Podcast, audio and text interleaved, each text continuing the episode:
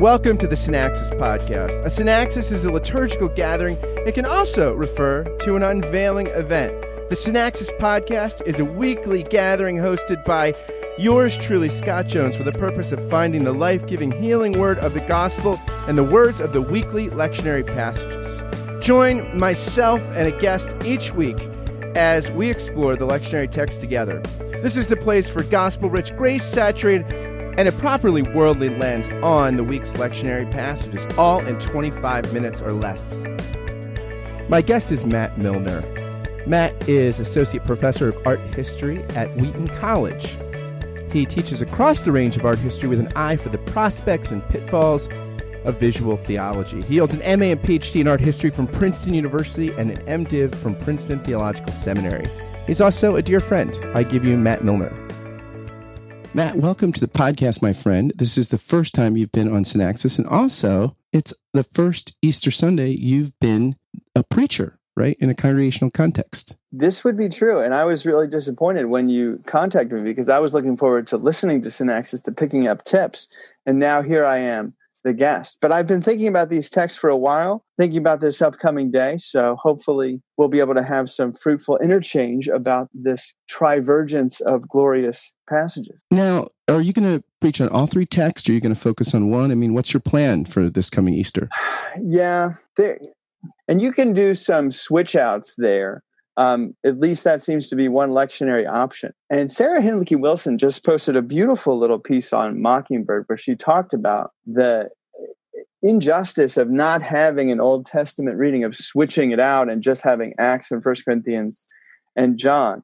And I take her point seriously. She's like, you got to have law to have gospel. But one slight pushback I'd say is that, hey, I mean, if you read Luther, law gospel is not neatly divided between the Old and New Testament. There's gospel in the Old, there's law in the New. And so it doesn't mean that you can't find the law gospel dynamic if you go for the three New Testament readings. And of course, you have Psalm 118 to ground you in the Old Testament. So I'm not, I don't feel like that decision to go all New Testament, um, her counsel notwithstanding, necessarily sinks the ship. So yeah, I'm going. I'm going Acts because that was that was what it was assigned to me. Acts, Psalm 118, and 1 Corinthians 15 and John 20. So in our first text, we have Peter here in Acts 10 kind of slowly learning the, the radical inclusive nature of the gospel and how the, the, the crucified and risen Jesus makes a new humanity. And he is, you know, expressing that what w- was, you know, seemingly meant for evil, uh, the, the, the death of the Lord was actually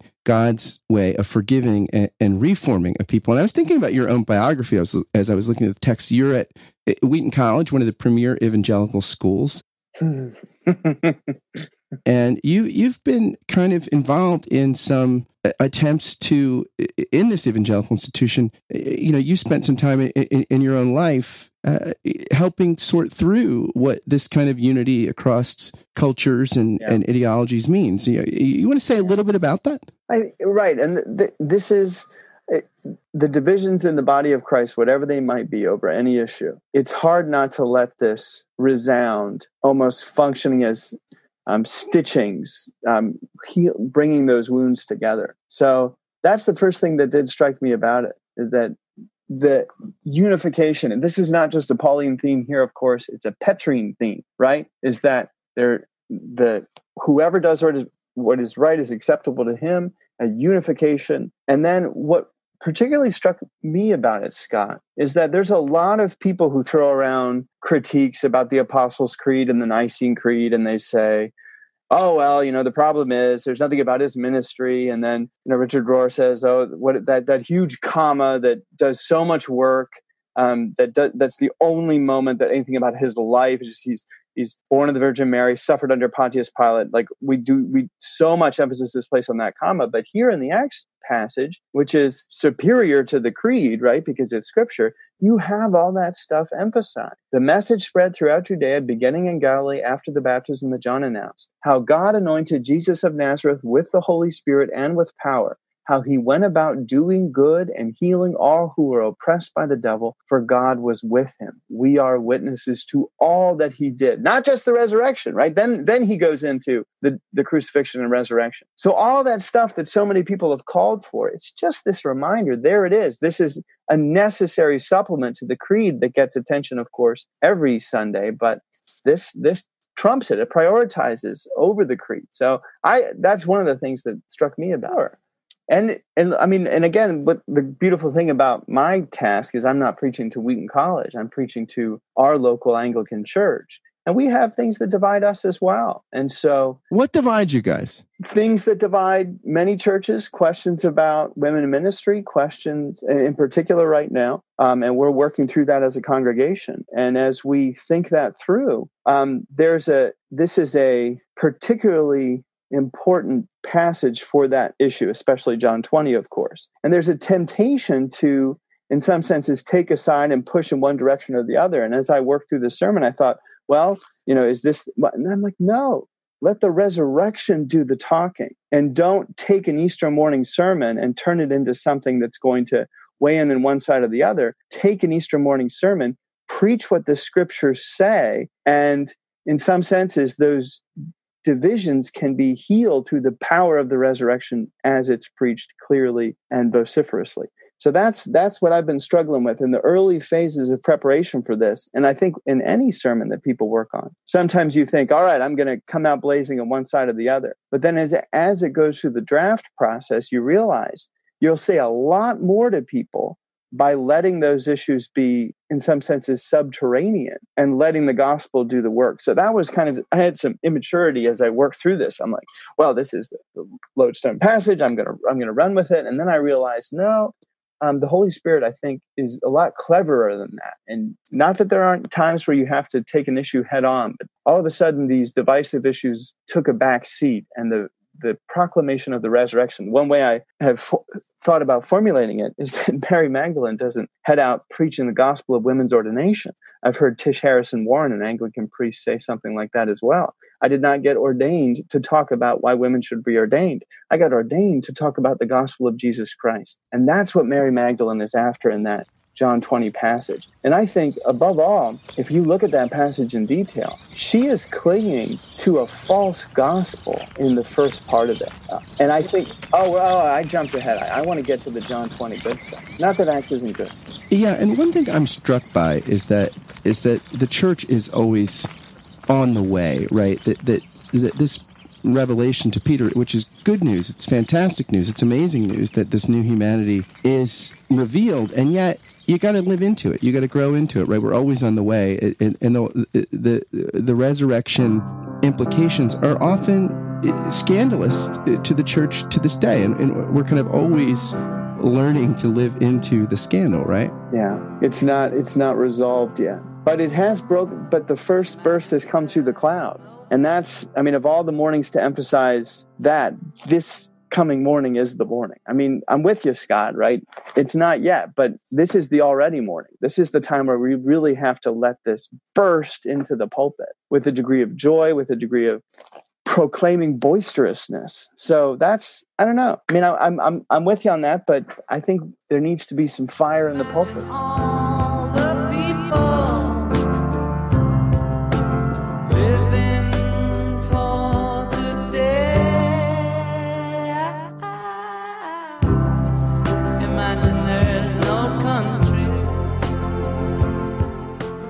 Speaking of a fiery proclamation, here in 1 Corinthians 15, we have Paul in conclusion just talking about the cosmic, again, effects of the resurrection and how everything will eventually be made new and God will be all in all. Yeah. You know, when Paul makes that comes to the crescendo of his argument here, I, I, I think of that line from N.T. Wright that resurrection isn't life after death, it's life after life after death.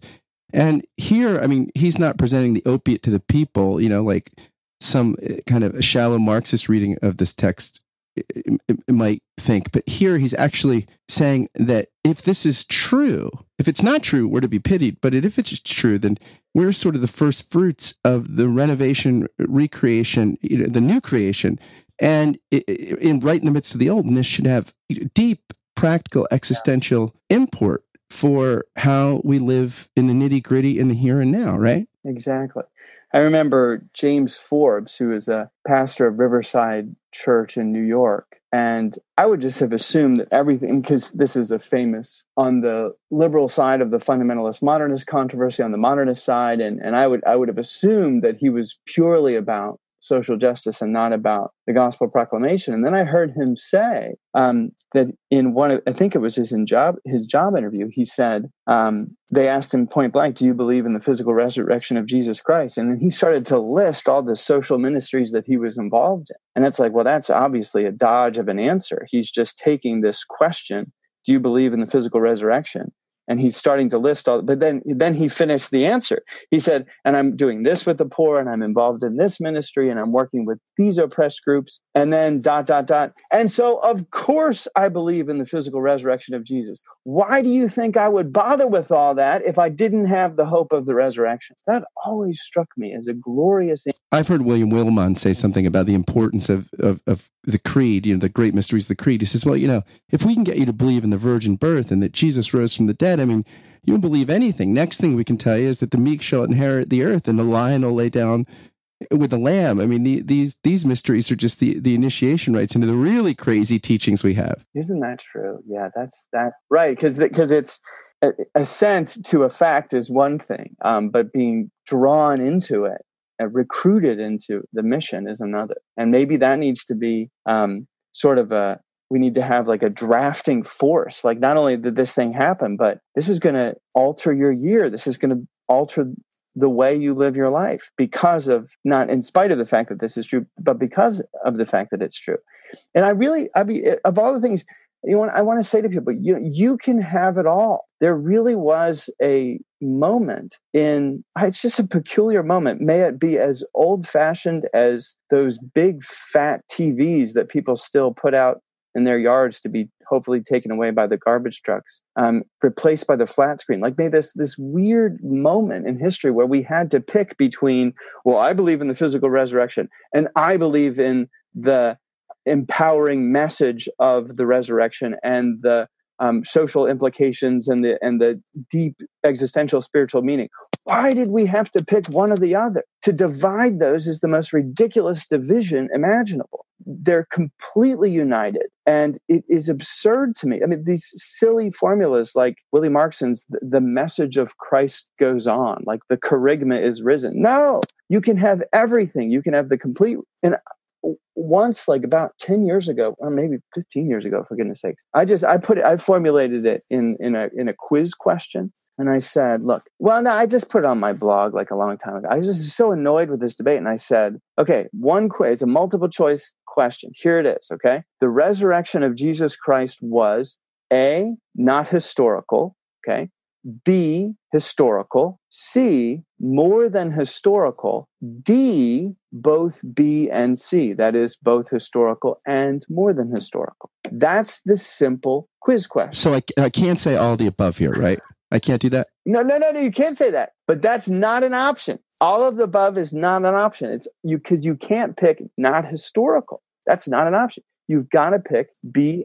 Well, let, let me emphasize that it's got to be. It's both historical and more than historical. Like, and the the great case for historical is the John Updike poem, Seven Stanzas at Easter. It it runs through social media all the time, and I've literally, I mean, it's a great poem. You know it. Make no mistake, if he rose at all, it was as his body. If the cell's dissolution did not reverse, the molecules reknit, the amino acids rekindle, the church will fall, right? That's the historical emphasis. And then people see yeah because if if it's not at least historical then it can't redeem us in the everyday nitty-gritty mundaneness of of our broken-hearted broken lives right? But if it's not also more than historical it's just we're back to sort of one damn thing after the other. Nothing's really changed. But if it's historical and more than historical not only does it speak to the deepest darkest tragedies in human existence, but also it's the promise that there is a future where there will be no more crying and no more dying. That that that our redemption is really it, it involves the promise that the best is yet to come. Right, and that's exactly that's why the answer is it's both historical and more than historical. It's both factual and existential. Why do we have to pick? Why do we have to read posts about people? Well, John Updike is too physically focused. What about the spiritual value? You can have it all. You can have both of those. You have to have a double barreled Easter message. Two shafts of the shotgun. One with the actual facts of the resurrection. Acts is not a poem. It's not a, a novel. It's a reporting. It's journalism. And then the other, all of what this means for your own life. it's exactly what it's not. That's the beauty of it. That's what it's not. It's in, in a, a world of fake news. This we can actually count on. This is the one thing that we can say. I mean, if this didn't happen, everything's useless. And it did.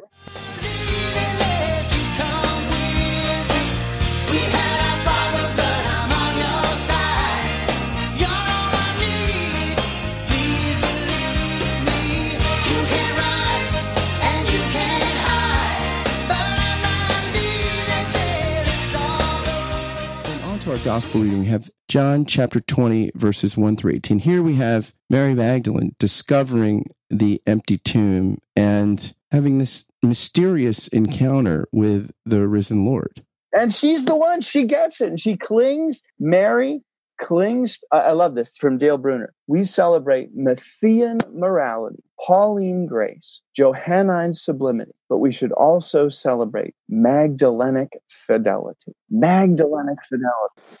Magdalene, right? Exactly. She's the. This is this is her account that bursts through the Johannine account and other accounts as well, and it's undeniable in its force. And she, the whole, and her whole, she stays with him all the way and she and the beginning of this passage in john she holds on to her self-actualization message to her personal pep talk to her this is what i can do for jesus. It's all going to be okay. I'll pull myself up by my own bootstraps. And what that is is they have taken the lord out of the tomb and we do not know where they have laid. They have taken the lord out of the tomb and we do not know where they had laid him. She has hypnotized herself with her fake news, false gospel. That I can at least help him out a little bit. I can, uh, I can, I can nurse his wounds. I can um, maybe just attend to his dead body. And the whole passage is her waking up out of that self delusion. Even the angel is incapable of snapping her out of it. And then finally, the voice of Jesus, the resurrected Jesus himself, is the only thing that can snap her out of her gospel into his, which is real which is true. And that Yeah, that's incredibly profound. That's really well said. I mean that, she her desire to kind of cling to him is that has to give way to yeah his gospel which is is really the good news she need and the good news that that we all need. But and that's what what maybe what's interesting about that that bruner line aside maybe she's not being faithful here. Maybe i mean she is she's being faithful to what she thinks happened which isn't enough. Again she's going there to be in some sense as a good samaritan to the dead jesus. Yeah and and her fidelity her faithfulness is met by his greater faithfulness right? And that's um that's i suppose that's the encounter we all need whatever your false gospel is right now, whatever your equivalent to, they have taken the Lord out of the tomb and we do not know where they have laid him. She's confused. She is in the fog of grief. She's trying to do something good. I think a lot of us live our life there. And there's different interventions in our life to try to snap us out of that. And then it's this person that she thinks is the gardener, right? First, first there's an angel why are you weeping right? Um, and then she what is she, what is her response? They have taken away my lord and i don't know where they've laid him. False gospel again right? And then the jesus comes to her woman why are you weeping? And then she says sir if you've carried him away tell me where you've laid him right? She thinks it's the gardener. And then the only wake up is mary wait, i don't think it's a sweet mary or, or, or a whisper mary i think it's a mary wake up! Don't and then that's then she and then the oh rabbi oh, she has to snap out of it. And there are people in the pews that need to snap out of something other than the gospel that they're swimming in every day of their lives. I think that's what this passage is saying. And she's so overcome by that. And then she clings to him. And then he says, Don't touch me. And if anything has come forth from these commentaries, it is that don't make the mistake of thinking that that is Jesus saying, Hey, woman, back off. There's there's no reason exegetically to to believe that the reason right or it, it could be that i like that wait and come closer but it could also and i think what's really clear is that it's not, um, as one commentator puts it, it's not prohibitive, it's durative. Like, in other words, she clings to him like, you know, that hug that, you know, someone holds on a little bit too long. And, and he's like, hey, yeah, Mary, we got things to do. I need you to go tell the brothers. So it's not like he's like, get away from me, woman. And that's unfortunate. Yeah, I mean, it's also maybe like a, a, a child that that wants to cling in a vulnerable moment to their parent forever, and and it's not that the parent doesn't love the child, right? But the child knows the parent knows that the child has more to live into, right? There's there's more that that that, that they can be more lovely, more lovable, and more loving as if as they grow. Right. Exactly. Yes because I want to hug Thomas too. I want Thomas to come in here and, and put because he's the one who's not in your situation. He needs to snap out of his false gospel, and I want him to put his fingers in in my wounds. And and uh, uh, sometimes people contrast the two of those. See, like he pushes away Mary Magdalene, and he says, "Thomas, come close," because of course Thomas is the male apostle, and she's not. But of course, she's the apostle to the apostles in this passage. And the ancient church recognized that. They called her isapostolos, the equal to the apostles or the apostle to the apostles. And so there's a sense in which I don't think there's nothing about that famous tradition of do not touch me that should be seen as prohibitive or pushing her away. I think it's almost maybe said with laughter. Like, oh, all right, come on, I've got a job for you. And so there, there's the joy in the passage. And, and I, I would be, if I was a pastor, I'd be, and I'd be sniffing out what is that false message that she that the people in your congregation what is the equivalent to they have taken the lord out of the tomb and we don't know where they have laid him. That is there's there's two mary magdalenes in this passage. There's that one right? And then there's the one after the awakening. And what awakens her is the voice of the shepherd that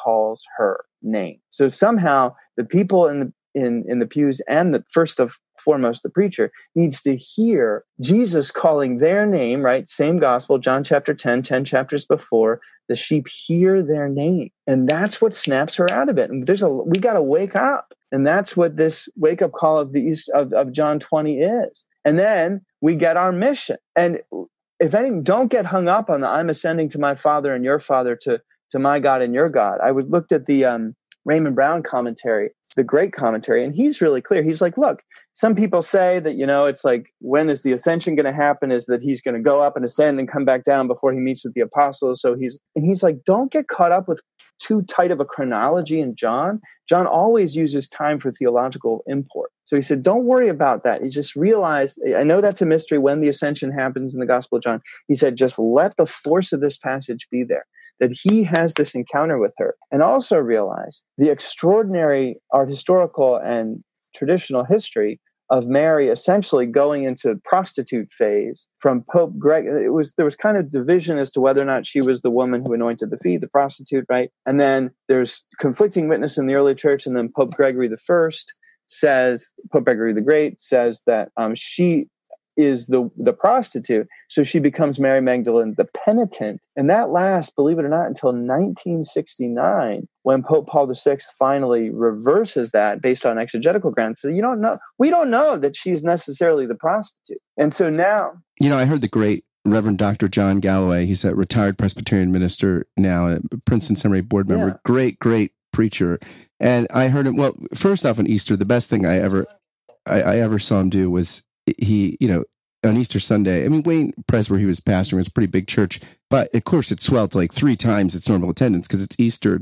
He got up there and said, Hey, great news. Uh, great to see y'all here. We have church next week too, which I thought was, uh, was amazing. But he also, also with regard to the multiple Marys and is Mary Magdalene a prostitute and how textually, you know, there's not really evidence for that. He said, you know, he imagined though that that the two Marys would meet uh, in in the kingdom, uh, you know, in the heavenly kingdom, and Mary Magdalene saying to the pro to the prostitute, "It's been an honor to over the years to have been associated and identified with you uh, in the fellowship uh, of our risen Lord."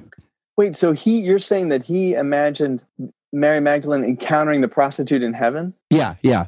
That's beautiful. That's beautiful. Oh my gosh, that preaches, Scott. Wow.